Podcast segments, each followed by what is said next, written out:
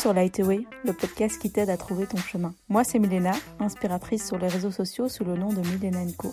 Dans cette deuxième saison du podcast Lightway, je continue de mettre en lumière des petites étoiles sur Terre, plein de personnalités passionnantes qui partagent leur chemin avec nous pour éclairer ta lumière, ton chemin et t'épanouir pleinement.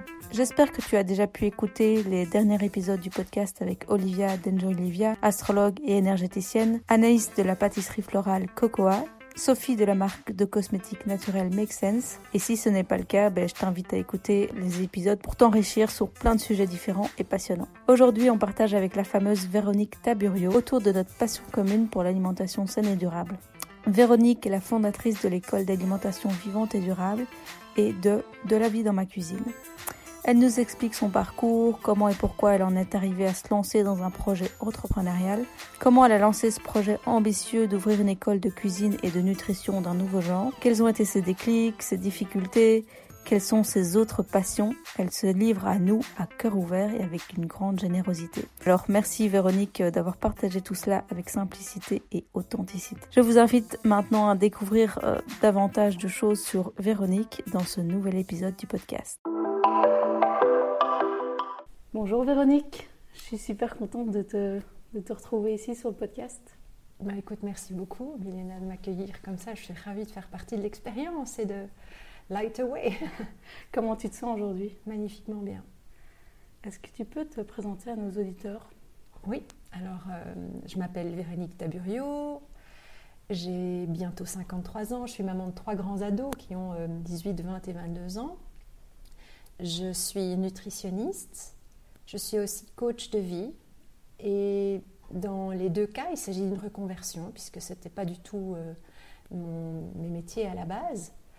Euh, les deux casquettes sont pour moi aussi importantes l'une que l'autre. Euh, l'une consiste à venir avec un bagage, des conseils, une science, une certaine science, et l'autre, c'est la casquette de coach, c'est de savoir comment on peut progressivement, en douceur, intégrer tous ces conseils euh, au plus juste euh, chez soi. Euh, et je pense que les deux casquettes sont très importantes. Ça m'intéresse beaucoup, on en reparlera juste après. Mais d'habitude, je pose toujours une petite question que tu aimes apparemment beaucoup. Est-ce que tu as une routine du matin pour bien commencer la journée? Ah bah Écoute, j'ai envie de te dire merci parce que en découvrant euh, tes podcasts, j'ai entendu que cette question revenait régulièrement, donc euh, je me suis préparée à, ce qu'on se rencontre, qu'on se retrouve aujourd'hui. Et donc je me suis dit, qu'est-ce que je veux bien pouvoir dire d'intéressant? Et dans ma première réaction, ça a été, mais en fait, je suis pas du tout du matin. Moi, ma routine, elle serait plutôt le soir, parce que je fais partie des diesels le matin, surtout euh, quand l'hiver est là, l'automne, enfin quand les, nuits sont très longues. Euh, c'est très difficile pour moi de me mettre en, route. Euh, mais comme depuis peu, je me traite avec beaucoup plus de douceur que je ne le faisais auparavant, euh, et toi qui viens avec cette question, en fait, je me suis rendu compte que j'avais des habitudes. Et une des premières habitudes que j'ai, par exemple, le matin, j'ai un tout nouveau lit que j'adore, hyper confortable. Eh bien, tous les matins, tous les soirs, je savoure euh, la chance que j'ai de pouvoir dormir aussi bien dans quelque chose aussi confortable, d'aussi douillet. J'ai un peu l'impression d'être en apesanteur. Et donc je commence et je termine tous les jours mes journées avec un sentiment de gratitude. Puis une des premières choses que je vais faire, c'est ouvrir les stores, ouvrir grand euh, les Velux parce que je dors euh, dans le toit. Et hum, parce que pour moi, aérer, c'était quelque chose de forme d'automatisme. Et en fait, je me suis rendu compte, grâce aux questions que tu me poses, qu'en fait, c'est, je, me réjouis de cette grande bouffée d'oxygène que j'ai tous les jours. Et j'ai suivi une formation il n'y a pas très longtemps, et dans la formation, il disait que à chaque pause, s'il vous plaît, arrêtez-vous et portez votre regard au loin. Et donc tous les matins, je porte mon regard au loin. Donc voilà, j'ai quelques petites routines matinales. Savourer le bonheur que c'est d'avoir bien dormi, euh, ouvrir grand et aérer la pièce, regarder au loin et boire un énorme verre d'eau. Et dans ce verre d'eau, tous les matins, j'y pose une intention sur la journée par rapport à ce que je pense être important pour moi euh, à ce moment-là. Et ça, après, ça te met en joie et ça t'aide à commencer ta journée? Alors, jusqu'à peu de temps, J'étais, je faisais partie de ces gens qui, pour qui le monde tournait très très vite. Et je nourrissais cette fausse, fausse croyance qu'il fallait que je sois efficace et que je remplisse la to-do list. Et donc, dès qu'on me parlait de méditation, je disais ah non, non, non, la méditation, c'est impossible pour moi de rentrer dedans parce que je suis une stressée de la vie, ou j'étais une stressée de la vie, et que, et que j'arrivais pas à lâcher. Mais en fait, je me suis rendu compte que toute cette routine a quelque chose de très méditatif. C'est des rendez-vous, c'est des rendez-vous avec soi-même, ce sont, c'est de l'ordre du rituel, donc y a, on se réjouit à l'avance de, de, ça, et en plus on y porte une intention. Alors, tu me, tu me dis qu'avant tu étais quelqu'un de stressé et que tout ça n'était pas pour toi. C'est quoi qui a, qui a fait un tournant dans ta vie pour que tu que tu t'y mettes en fait? Alors, je crois que ça a été une séparation douloureuse il y a une grosse année. Euh, j'avais euh, à l'époque beaucoup entendu tu travailles beaucoup, tu n'es pas très disponible. Et c'est vrai, je crois que j'ai euh, considéré que mes projets euh, me portait tellement que voilà. Je, Et puis, ce qui m'a aussi beaucoup été euh, reproché à l'époque, c'était que j'étais perfectionniste. Et un perfectionniste n'arrête jamais. Ce n'est jamais assez bien. Et voilà, ça se fait au détriment euh, du, temps à consacrer à, bah, son partenaire ou à, ou à d'autres choses. Et là, les choses ont vraiment, ça a été une grosse, grosse prise de conscience. Et je pense qu'aujourd'hui, j'ai compris les leçons. Et non seulement je les ai compris, mais je me traite avec beaucoup de douceur et la vie est en train de me le rendre euh, au quintuple. Génial. Et donc, c'est quelque chose qui t'a marqué finalement, t'en as tiré du positif de quelque chose qui a priori était négatif ou qui était dur à vivre.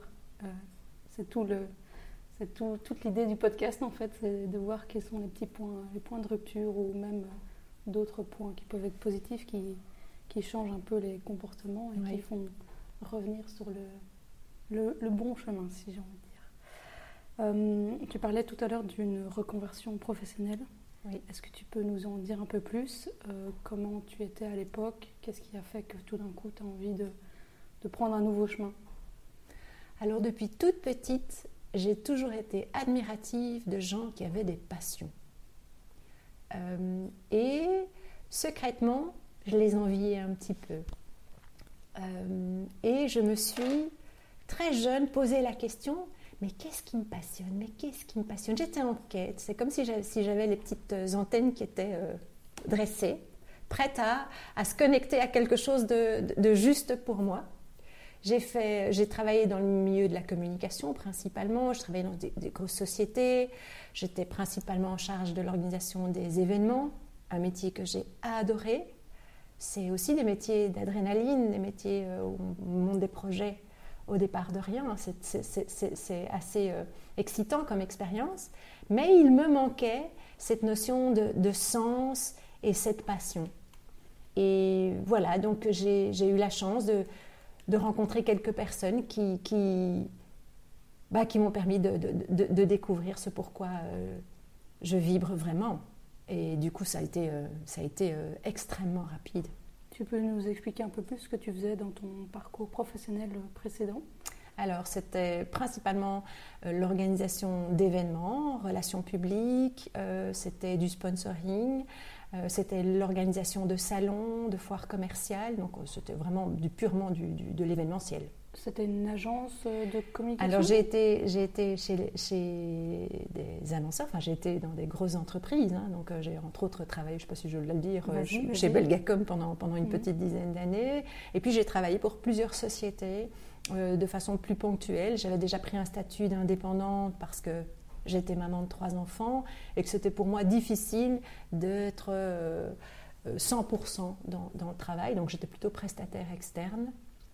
Et celle-là, c'était plus dans l'organisation de, de salons. dans tous les cas, j'ai toujours adoré ce que j'ai fait. Mais il me manquait une dimension. La passion. La passion. Qu'est-ce que tu avais fait comme étude? J'ai fait des études de gestion et d'administration d'entreprise.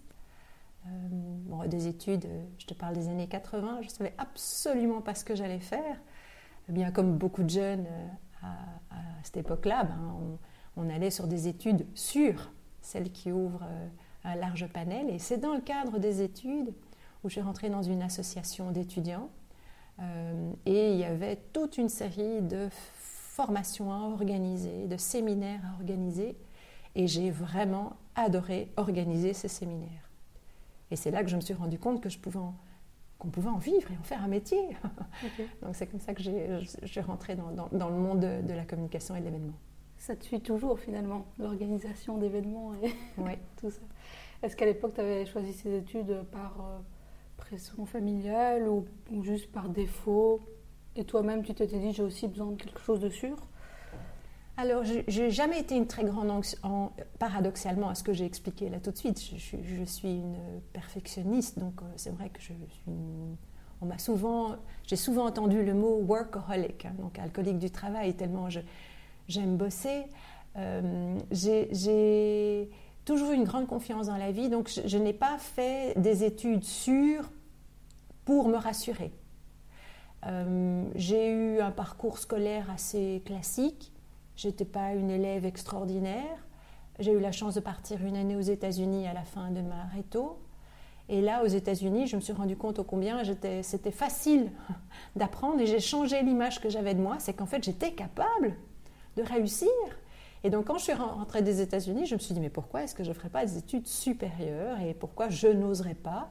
Et ma foi, ça, ça a été assez, assez, assez vite et assez bien par la suite. Donc, ni pression familiale, un choix facile et une grande confiance dans la vie.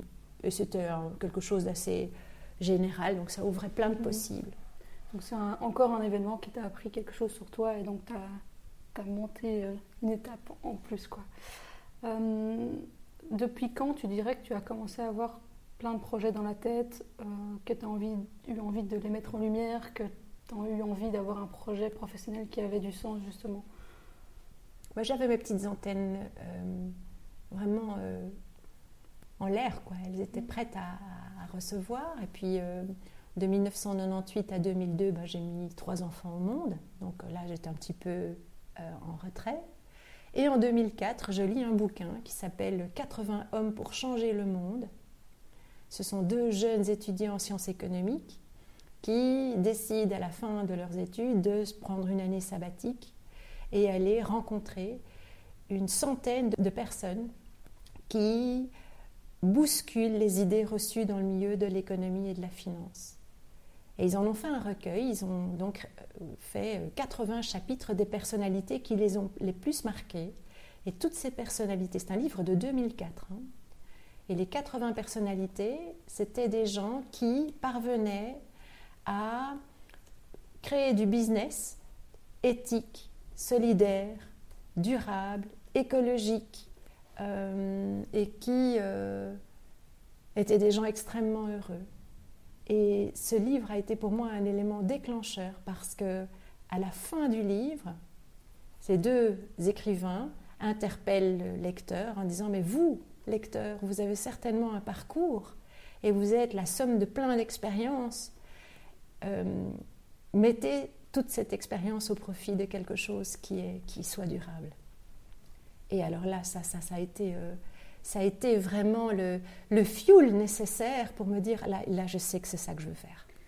C'était quoi le titre? 80 hommes pour changer le monde. Je sais que le, un des écrivains s'appelle Sylvain Daril, le deuxième j'ai oublié. Et comment t'étais tombée dessus à l'époque? Ah, par une amie qui m'en avait parlé. C'est sa mère qui lui en avait parlé. Et je crois que ce bouquin, je l'ai dévoré. C'est un livre assez facile. Euh, c'est 80 chapitres de, de, de, voilà, de scientifique, enfin de, je veux dire économique et, financier, mais extrêmement accessible à tout le monde. Même des jeunes ados pouvaient le lire. Donc, euh, et je crois que j'ai acheté au minimum 50 fois le bouquin pour l'offrir dans mon entourage. Tout le monde a reçu son bouquin, tellement ça m'avait inspiré à l'époque. on est en 2000, allez, probablement 2004, 2005, 2006, à peu près par là. Comment t'es tombée alors dans la marmite de la nutrition durable, puisque tu étais euh, très intéressée justement par ce bouquin euh, dans le, business éthique durable, mais comment t'es tombée dans la nutrition du coup? Eh bien, donc j'avais ces fameuses petites antennes qui étaient ouvertes. J'ai toujours aimé cuisiner. Euh, j'ai des origines africaines, et centre-africaines, hein, d'origine rwandaise. Et dans la culture africaine, Quand il y a pour deux, il y a pour quatre. Quand il y a pour quatre, il y a pour huit. Et quand il y a pour huit, il y a pour vingt. Il y a quelque chose de... Euh, on n'est jamais assez nombreux dans une maison. Il faut qu'une maison, ça soit accueillant et que ça vive. Et ce qui, ce qui représente ça le mieux, c'est des, des, assiettes généreuses et toujours euh, des bons petits plats qui sont, qui sont prêts à être mijotés. donc j'ai toujours aimé cuisiner. Et j'en parle autour de moi, j'en parle dans le cadre de, mes collègues de travail, et une dame qui me dit, mais moi je suis des cours passionnants chez Paul Grégoire. Et je pense que Paul Grégoire, ça a été euh, une des premières rencontres importantes dans ma vie, puisque c'est lui, en une fois, je me souviens avoir suivi euh, quelques journées de stage, mon premier stage chez lui, et je n'ai rien dû noter ou euh, étudier. Je suis rentrée à la maison et les mots que je venais d'apprendre, je pouvais les restituer dans une, forme de, de, logique. Euh, tout ce que j'avais été extrêmement réceptive et j'ai très très facilement pu l'exprimer. Et donc voilà, Paul Grégoire, euh, euh, concepteur de, l'alimentation vivante, de vive, pardon, alimentation vive, bah, ça, a été, ça a été pour moi une révélation. Tu disais au début du podcast que tu avais une admiration pour les gens qui avaient une passion et que tu cherchais la, tienne. Et finalement, elle était déjà là, puisque tu cuisinais déjà et que c'était quelque chose qui t'animait. Ça m'animait, mais c'était pas encore pas encore devenu une passion. C'est là que j'ai pris conscience oui, du tout le potentiel qu'il y avait derrière, toutes ces valeurs qu'il y avait derrière. Parfois, il ne faut pas chercher si loin que ça, en fait. Ah oui, ça c'est vrai. Euh, ok, Paul Grégoire, on le connaît, euh, il y a beaucoup de gens qui m'en parlent. Qu'est-ce qui t'a euh, qu'est-ce qui t'a appris de fondamental dans la nutrition, dans l'alimentation? Bah, D'abord, par rapport à la nutrition, c'était interpellant parce que en fait, je me suis rendu compte au combien on n'apprend rien en nutrition. lipides, protéines, minéraux, fibres, antioxydants, je ne savais pas ce que c'était. Euh, je parle, on est en 2006 à peu près à cette époque-là. Hein. Euh, et puis il y a tout ce volet euh, de prendre conscience de la matière première. Comment est-ce que les fruits et les légumes ont été cultivés? Comment est-ce qu'ils ont été conservés? Comment ils sont transformés? Donc il y a tout ce côté écologique qui est très important, cette transformation qui est importante. oui, ça a été pour moi une, une, une révélation à plein de niveaux. Euh, il est lui-même fils d'agriculteur. Il a vu cette, euh, euh, ces changements importants dans, l'alimentation traditionnelle et toutes les dérives que ça implique. Il les exprime très clairement. Et pour moi, ça a été un, maître, indiscutablement. À partir de quel moment tu t'es dit que tu allais te lancer toi aussi là-dedans? C'est marrant parce que très très vite, quand je lui, je le voyais donner cours, je savais que c'était ça que j'allais faire. Ça, c'était devenu une évidence. J'ai rencontré quelqu'un d'autre qui m'a dit la même chose, qui avait suivi un cours de Paul Grégoire, qui s'est dit Moi, je serai aussi là, alors que, oui. alors que c'était le premier cours. Oui. Et donc, ça, c'était en 2006 Oui, je pense que c'est 2006, oui. Et là, tu étais encore indépendante salariée Oui, indépendante. Depuis 2004, je suis indépendante. Mais de manière stable, tu travaillais pour une entreprise Oui, je prestais des services pour plusieurs sociétés, en fait. Et ça a été, euh, ça a été comment de prendre une décision pour entreprendre, vraiment? Euh, Comment tu l'as vécu? Est-ce que ça a été facile? Une évidence. Alors je savais que j'allais pas pouvoir donner cours du jour au lendemain, euh, que ça allait être d'abord un, long chemin d'apprentissage, mais aussi d'expérience, c'est-à-dire se confronter à la vie des autres quand on clame haut et fort que l'alimentation a fortement changé en, ces quelques dernières décennies, il faut venir avec des arguments. Et régulièrement, quand on se confronte aux autres, on, se rend compte qu'on tombe à court d'arguments. Donc d'abord, ça a été ça. Euh, me former, apprendre, euh, et puis euh, me challenger, et puis en parler autour de moi. Les challenges n'ont pas été énormes parce que je trouvais que assez rapidement, les gens avaient l'air d'être assez réceptifs à ce que je pouvais partager.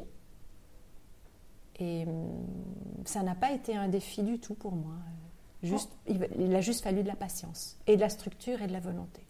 Et en plus des cours de Paul Grégoire, donc qui donne des cours de cuisine d'alimentation vive, tu as suivi une formation en nutrition?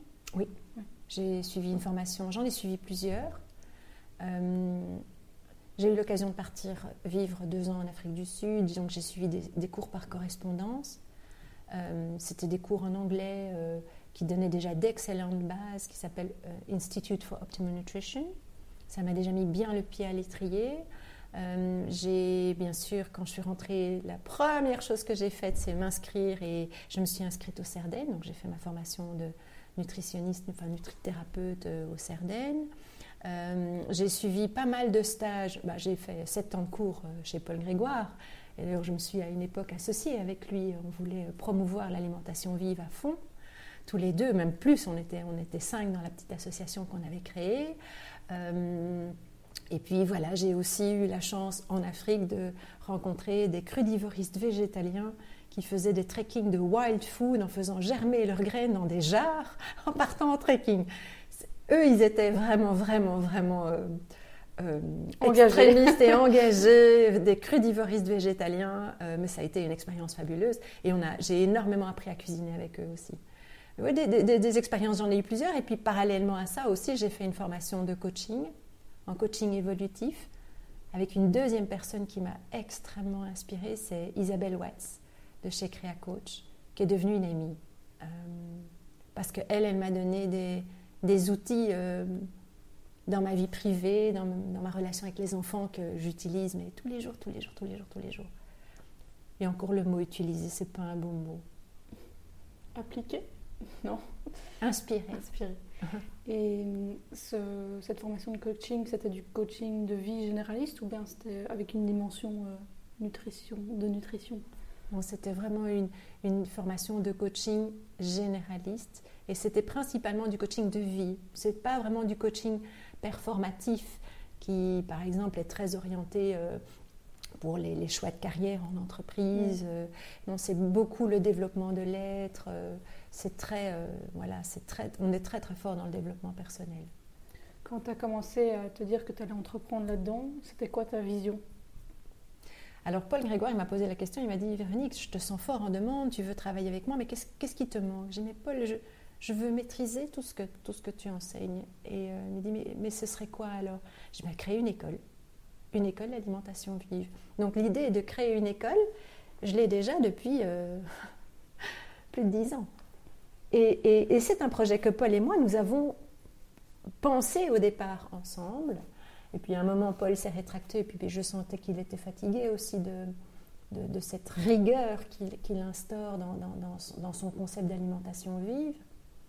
Et donc moi, j'ai repris le relais, et puis voilà, ça y est, je me suis lancée dans, ce projet de créer une école. Donc au tout début, quand j'ai lancé mon activité, tout ce que je faisais, c'était déjà dans l'esprit d'un jour créer une école qui soit moitié théorique, moitié pratique, qui enseigne la nutrition jumelée à de la cuisine.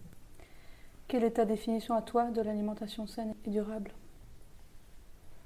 Alors, c'est une alimentation qui est euh, originelle, qui est telle que la nature l'a conçue et qui répond à l'ensemble des besoins physiologiques de tout être vivant, pas uniquement de l'être humain, ça va aussi euh, du respect de ce que les animaux consomment, de la façon dont ils sont nourris, élevés et sacrifiés, et aussi de la façon dont on nourrit la planète, le sol, tout ce qui est cultivé aussi. De quoi est composée une assiette équilibrée pour toi? C'est une question très vaste. T'as combien d'heures? Bah, euh, J'ai rien de prévu ce soir. Si je, dois résumer euh, succinctement, euh, pour moi, une assiette équilibrée, c'est d'abord faire la part belle aux légumes. des légumes bio, locaux, de saison, de couleurs, de textures différentes, autant que possible non épluchés s'ils sont bio. voilà, c'est, la peau est pleine de bonnes choses taillés de, de, façon différente parce qu'on mange aussi avec les yeux. Hein, des légumes peuvent être coupés en bâtonnets, en bouquets, en, en, brunoises, en julienne. Enfin, les possibilités sont, sont innombrables. Euh, devenir, euh, voilà, la part belle, c'est 60, 70% de l'assiette. Et ce qui reste doit être constitué euh, de bonnes protéines. Alors si on est sur des protéines animales, ben, essayer d'aller sur des protéines d'animaux qui ont été élevés de façon heureuse et sacrifié le, dans des conditions optimales, en petite quantité donc, ou des protéines végétales, les lentilles, les fèves, les pois chiches, et ou des céréales ou des féculents. Voilà, ça c'est pour moi c'est une assiette équilibrée et nous rajoutons aussi par-dessus des sauces crues qui sont faites à base d'huile première pression à froid, puisque tout ce qui est cuit en hypocuisson ne nécessite aucun support de cuisson, donc on peut rajouter les graisses après.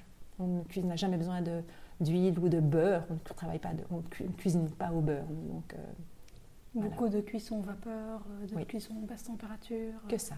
Ou pas. Ou cru. cru aussi. Ou cru.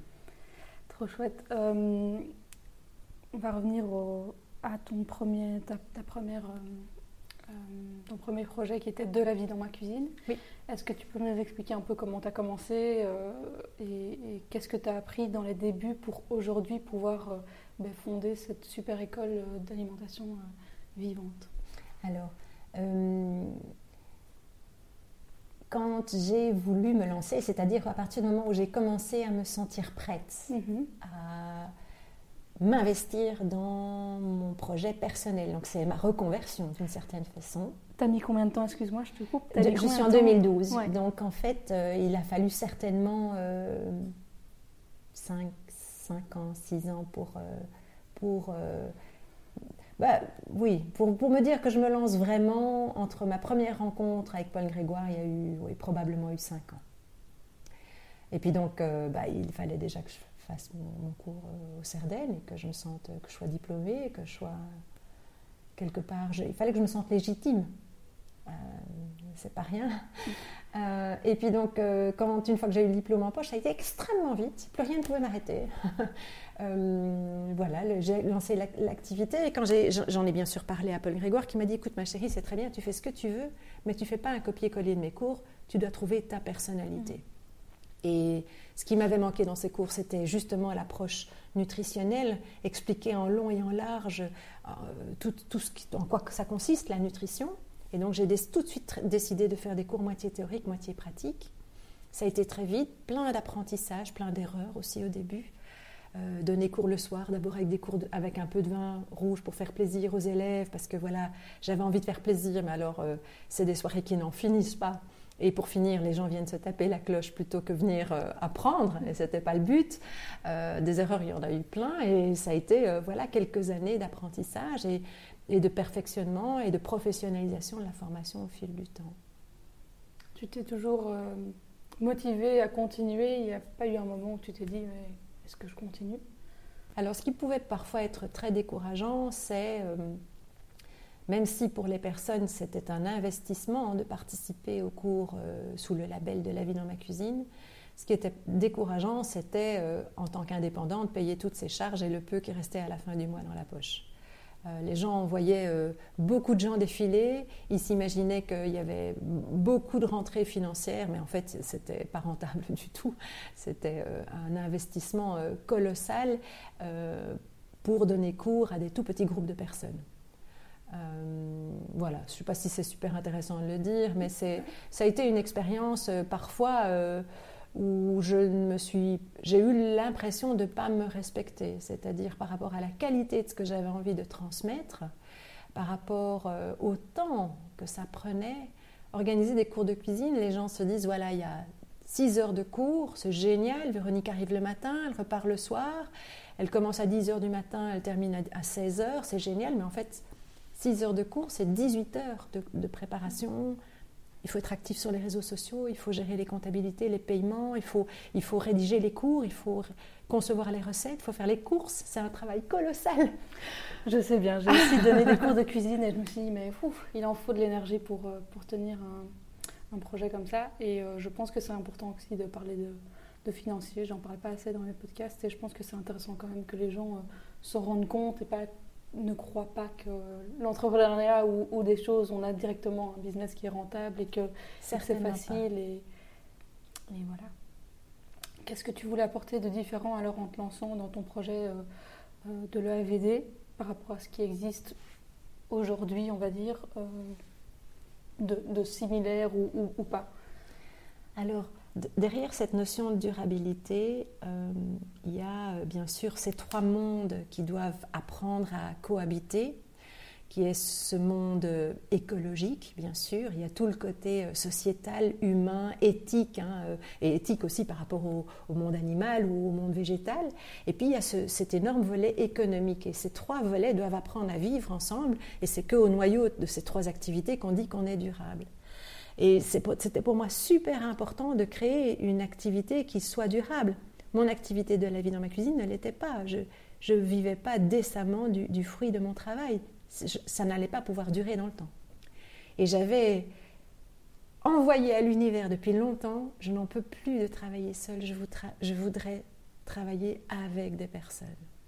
Et avec les années, j'ai rencontré des personnes fantastiques euh, qui, comme moi, déploient énormément d'énergie, qui mettent à disposition dans les magasins bio des produits de très haute qualité, et les consommateurs ne sont pas toujours conscients de la différence de, qualité qu'il peut y avoir et, parfois qui justifie aussi un prix qui est plus élevé. Et malheureusement, j'ai aussi vu beaucoup d'acteurs durables qui ont mis la clé sous le paillasson parce qu'ils n'arrivaient pas à en vivre. Et donc, euh, j'ai commencé à challenger un peu et à, en, parler autour de moi et j'ai dit, voilà, si j'ouvre une école et que je vous donne la possibilité d'expliquer votre projet à des gens qui sont preneurs. Est-ce que vous faites partie de l'aventure? Et ils ont tous dit oui. Alors là, ça m'a mis des ailes dans le dos. Et, depuis, c'est inouï. C'est tous les acteurs durables que je contacte disent oui. J'ai une équipe formidable d'assistantes. J'ai des personnes fantastiques derrière moi qui communiquent autour du projet de l'école. Et voilà, moi qui avais émis comme souhait de ne plus travailler seule, aujourd'hui, c'est. T'es servie, t'es bien entourée. Je, suis gâtée, je suis bénie. Pour moi, la différence de, cette école, c'est de un, déjà l'aspect euh, théorique et pratique combiné, et puis c'est aussi, comme tu dis, tous les intervenants de, du secteur durable qui viennent parler en fait de leur projet et qui apportent euh, à chaque fois une petite euh, pierre en plus à l'édifice. Et il y a encore, pour moi encore deux choses supplémentaires. C'est qu'il euh, y aura, euh, d'abord l'école se veut professionnalisante, c'est-à-dire à, l'issue de la formation, il y a des examens théoriques et des examens pratiques, à l'issue desquels les gens reçoivent un certificat de conseiller en alimentation, santé, vivant et durable, qui vaut ce qu'il vaut. Euh, mais bon, les élèves qui suivent les cours maintenant, ils savent déjà ô combien les cours sont poussés, ils sont sérieux, ils sont solides.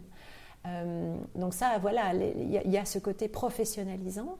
Et à l'issue euh, de, ce certificat, l'idée, c'est de faire grandir la communauté.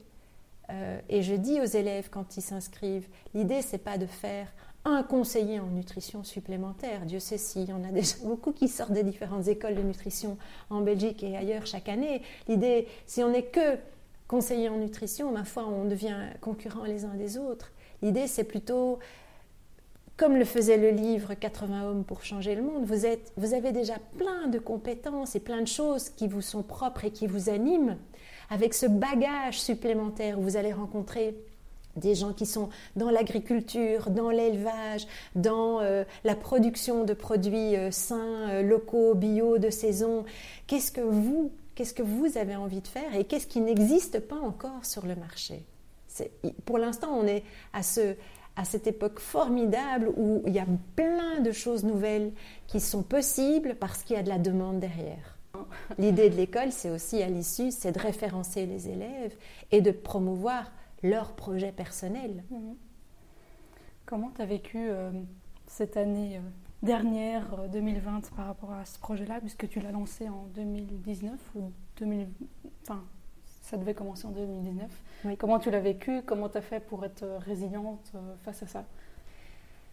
Euh, En fait, la vie est incroyable parce que euh, précédemment, en 2019, quand j'ai décidé que je créais l'école, j'ai parlé de ce projet à plein de gens, dont des chefs d'entreprise, le réseau Entreprendre, où deux personnes m'ont généreusement accueilli et me challengé sur le projet.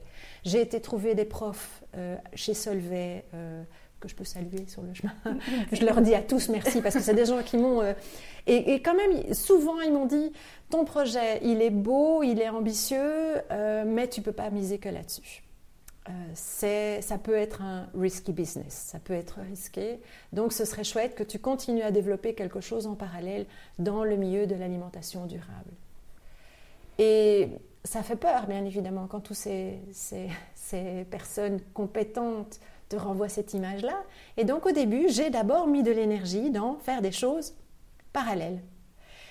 Et 100% de ce que j'ai voulu faire en parallèle a capoté, les uns derrière les autres. C'est comme si la vie n'arrêtait pas de me dire Véronique, arrête d'essayer de t'associer avec des gens à l'extérieur, ça ne marche pas.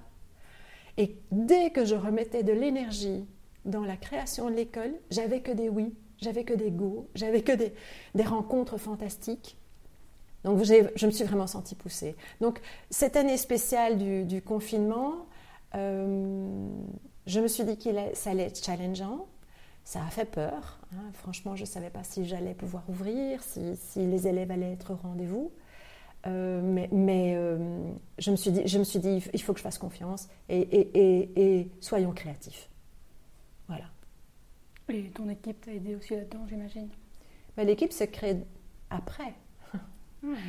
Oui, c'est ça qui se passe, c'est que l'équipe, elle, elle, s'est créée, euh,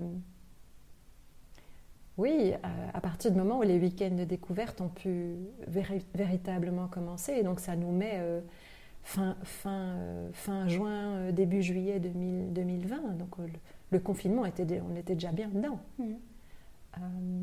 Donc actuellement, c'est quoi le, concept de l'EAVD en plein confinement Ah bah ça. Je suis, un peu peinée pour mes élèves parce que, bien évidemment, la partie pratique, qui est la réalisation de plats, c'est moins chouette de pouvoir le faire chez soi que de le vivre en vrai. À côté de ça, il y a, ben voilà, les cours théoriques sont dispensés en distanciel. Donc on est sur une plateforme, et les élèves reçoivent leurs notes de cours à l'avance mais ils reçoivent aussi à l'avance euh, l'intitulé des recettes, les photos des recettes, les ingrédients de la recette et les équipements nécessaires.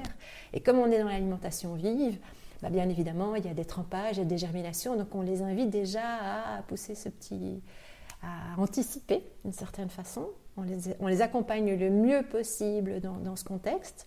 Et sur place, lors des week-ends de formation, notre traiteur, Alain Demoulin, avec Fiona Capoins, qui, est une des assistantes de l'AVD.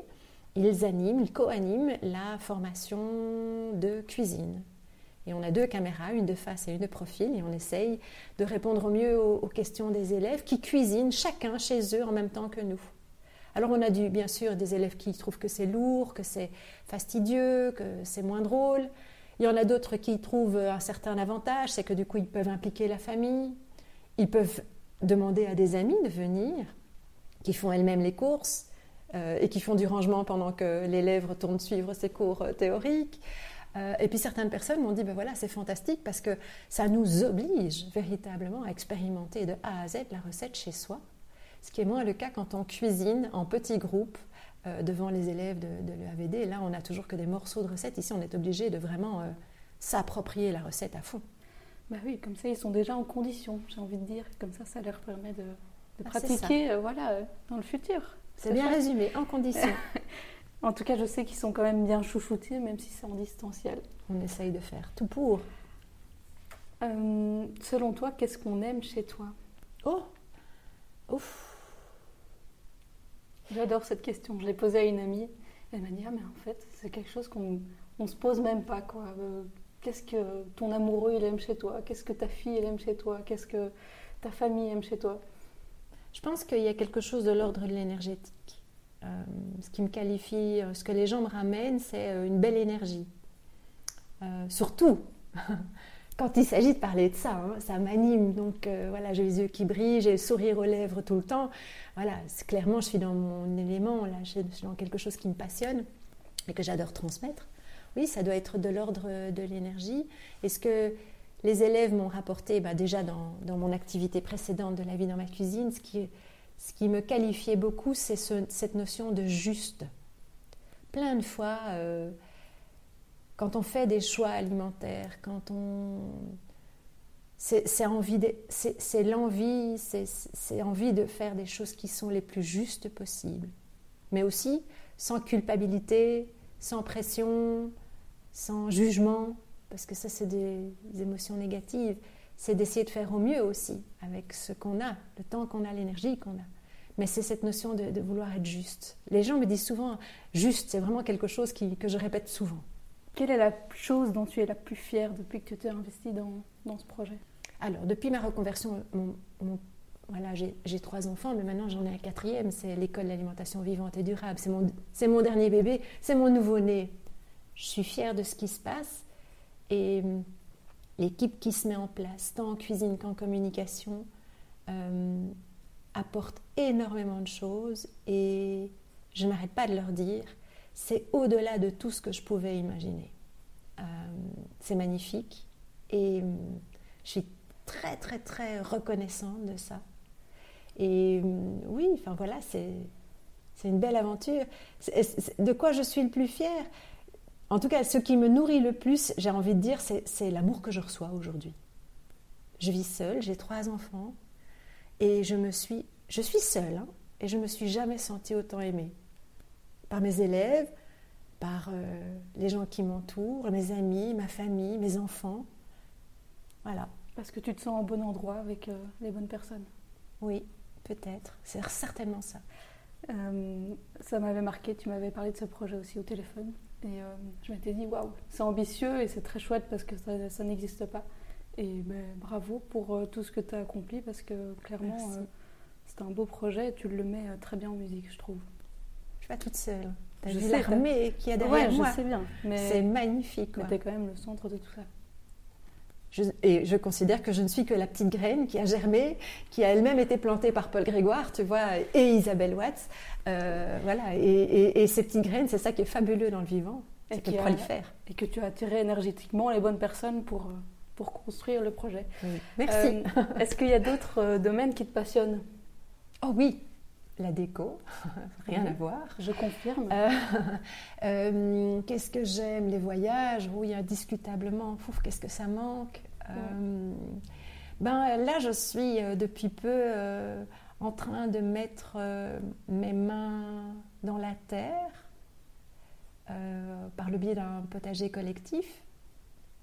J'ai toujours considéré que être au potager, c'était pas ce qui m'animait le plus mais ça reconnecte à la terre. Par contre, j'ai des poules et je suis en joie et en admiration permanente et je crois que ce qui, m'anime le plus, c'est se reconnecter à, la nature, mais aussi à, l'aliment, au travers des animaux. Euh, je pense que ça me plaît beaucoup. J'ai fait une très belle rencontre de Louis Simon, qui est un très très jeune éleveur boucher, qui est venu faire une intervention dans le cadre de l'école il, il, y a peu. J'ai été visiter sa ferme, euh, ses étables. Euh, et, il y a quelque chose du rapport à l'animal. Il, parlait de se lever tôt le matin pour soigner ses bêtes.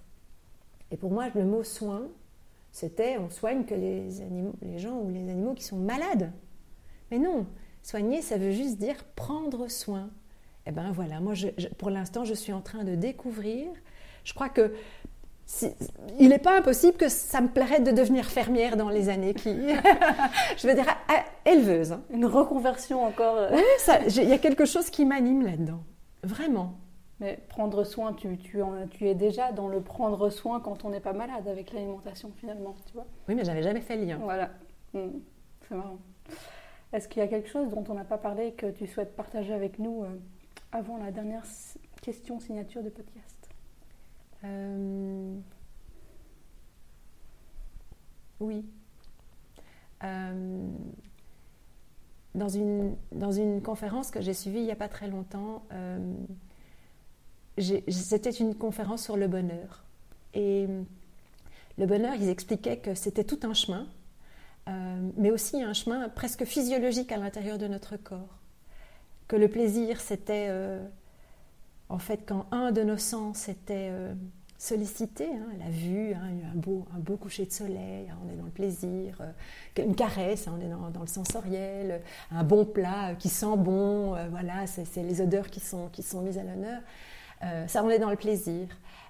quand ce plaisir monte à la conscience, là, on est dans une forme de, satisfaction ou de contentement.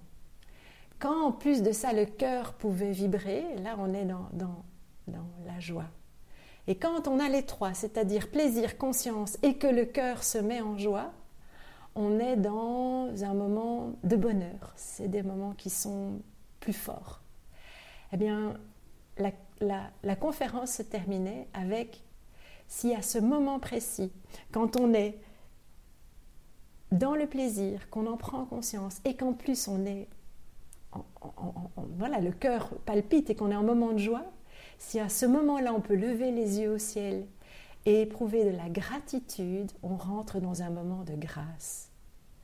Et hum, voilà, je vis beaucoup, beaucoup de moments de grâce en ce moment. Je, trouve qu'il y a beaucoup de petits bonheurs qui s'accumulent et depuis peu, je lève les yeux au ciel en disant ah, merci, merci l'univers. Tu as appris à tourner ton regard euh, au bon endroit ailleurs. Bah, surtout maintenant, hein, je trouve qu'on est tellement derrière les écrans, nos univers se sont jamais autant restreints. Et je pense que voilà, porter son regard loin et, surtout en l'air et de pouvoir éprouver cette gratitude, ça, ça nourrit, ça fait du bien. Trop chouette, merci. Merci à pour ce partage. Euh, j'ai quand même une dernière petite question. Ça signifie quoi pour toi trouver son chemin? Euh, C'est c'est oh, la question est très compliquée, c'est hum, d'être en quête euh, de choses qui sont les plus justes pour soi, d'avoir ces petites antennes euh, branchées, mhm. euh, essayer d'aller au fil du temps, aller vers des choses qui nous animent profondément. Et à partir du moment où on définit plus précisément ce qu'on aime et ce qu'on veut, les choses venant à nous de façon beaucoup plus naturelle, hein, c'est comme on capte toutes les opportunités, quand on sait ce qu'on veut, on les, on les chope, hein, on n'en laisse passer aucune. Ça, je pense que c'est essentiel. Et à ça, je voudrais rajouter la graine qui pour moi est essentielle, c'est confiance. Et cette confiance, c'est apprendre à se faire confiance en soi, parce que les sociétés ne nous habituent pas du tout à apprendre à faire confiance en soi. Et même moi aujourd'hui, du haut de mes presque 53 ans, c'est un challenge presque de tous les jours. Faire confiance aux autres, on est rarement dans une... Oui, on ne nous apprend pas à vivre dans la confiance et faire surtout confiance à la vie. Voilà, ça je pense que c'est pour moi une recette importante. Si les personnes veulent te connaître euh, davantage ou connaître un peu plus sur le AVD, donc l'école d'alimentation vivante et durable, puisqu'on ne l'a pas dit, euh, vers où on les redirige? Alors vers le site www.eavd.be. Et nous sommes aussi euh, très actifs sur Instagram et sur Facebook à EAVD ou École vivante et durable. Donc voilà, c'est très facile de nous trouver sur les réseaux sociaux également. Trop bien. Mille merci d'avoir répondu à toutes ces questions. C'est moi qui te remercie. J'espère à très vite. Ah oui, moi aussi. à très bientôt. Merci de t'être joint à nos partages avec Véronique. J'espère que cet épisode t'a plu et si c'est le cas, ben, n'hésite pas à mettre un 5 étoiles sur Apple Podcast pour que le podcast inspire encore plus de personnes comme toi. Ça me tient vraiment à cœur qu'il touche un maximum de personnes pour les inspirer à devenir qui ils sont vraiment. Si tu souhaites partager davantage avec Véronique et moi, je te conseille de nous suivre sur Instagram, at EAVD e École Vivante Durable et at Milenenco. Je t'invite aussi à écouter les autres épisodes du podcast que tu aurais raté en défilant les podcasts de Lightaway.